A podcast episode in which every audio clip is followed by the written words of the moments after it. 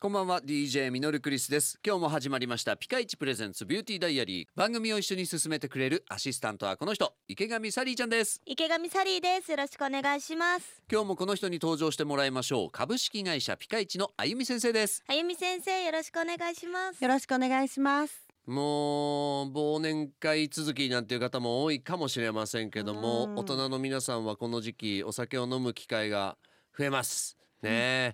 そこであゆみ先生にお伺いしますはい。あのーお酒ってほどほどであれば肌に悪くないんですかねど悪くないいと思います。。悪くないいですか血行を良くするのでね、うんいいですか少量であれば。あのお酒の種類とかとお肌の関係みたいなそういうのもあるんですうかねー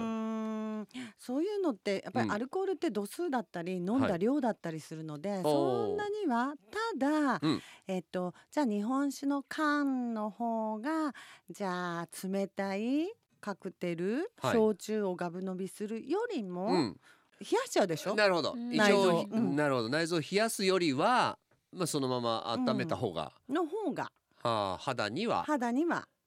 ただお酒もね適量だったら肌にいいので、うんうんあうのん、適量飲んでもらって血行を良くしてもらってただあの飲み会になるとやっぱ食べ物も結構うん食べちゃうっていう方も油っぽいもの食べたりね、うんあやあっやっぱ油っぽいもんってどうなんですぱり次の日のお肌にちょっとこう現れたりはしますしああああああニキビのある人だったりするとね、うんちょっとこう気になったりもしますね。なるほど、うん食べ物を結構気をつけた方がいい、うん、そうですねあとタバコ吸う人もいるじゃないですかお酒とタバコってこうつきものだっていう人がすごく多くいて、うんうんうん普段うんとタバコを吸わなくてもお酒を飲むと吸いたくなるとか、おねーでえータバコを吸うとビタミン C うんお肌にもとっても大事なビタミン C が破壊されてしまうので、はいそういう時はこうおつまみでうんちょっとこうビタミン C お野菜をたくさんとかそんな風に考えたらいいのかなと思いますが、はいお肌にとってはタバコは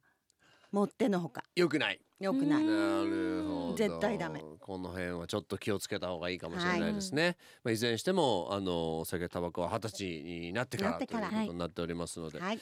えーさあ忘年会シーズンできればあのほどほどで翌朝すっきり起きられた方がいいですもんね、ですね。はい、あと酔っ払って化粧落とさないで寝ちゃうこれそはれが一番。これはダメだそれが一番ですなるねほど。気をつけてくださいではゆみ先生今日のワンポイントアドバイスお願いしますはい、どんなに飲んでもきちんとお化粧を落として寝てください。はい、はいこれが一番ダメだと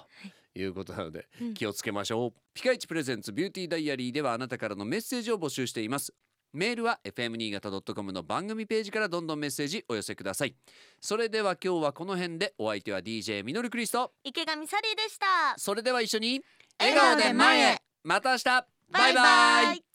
この番組はピカイチの提供でお送りしました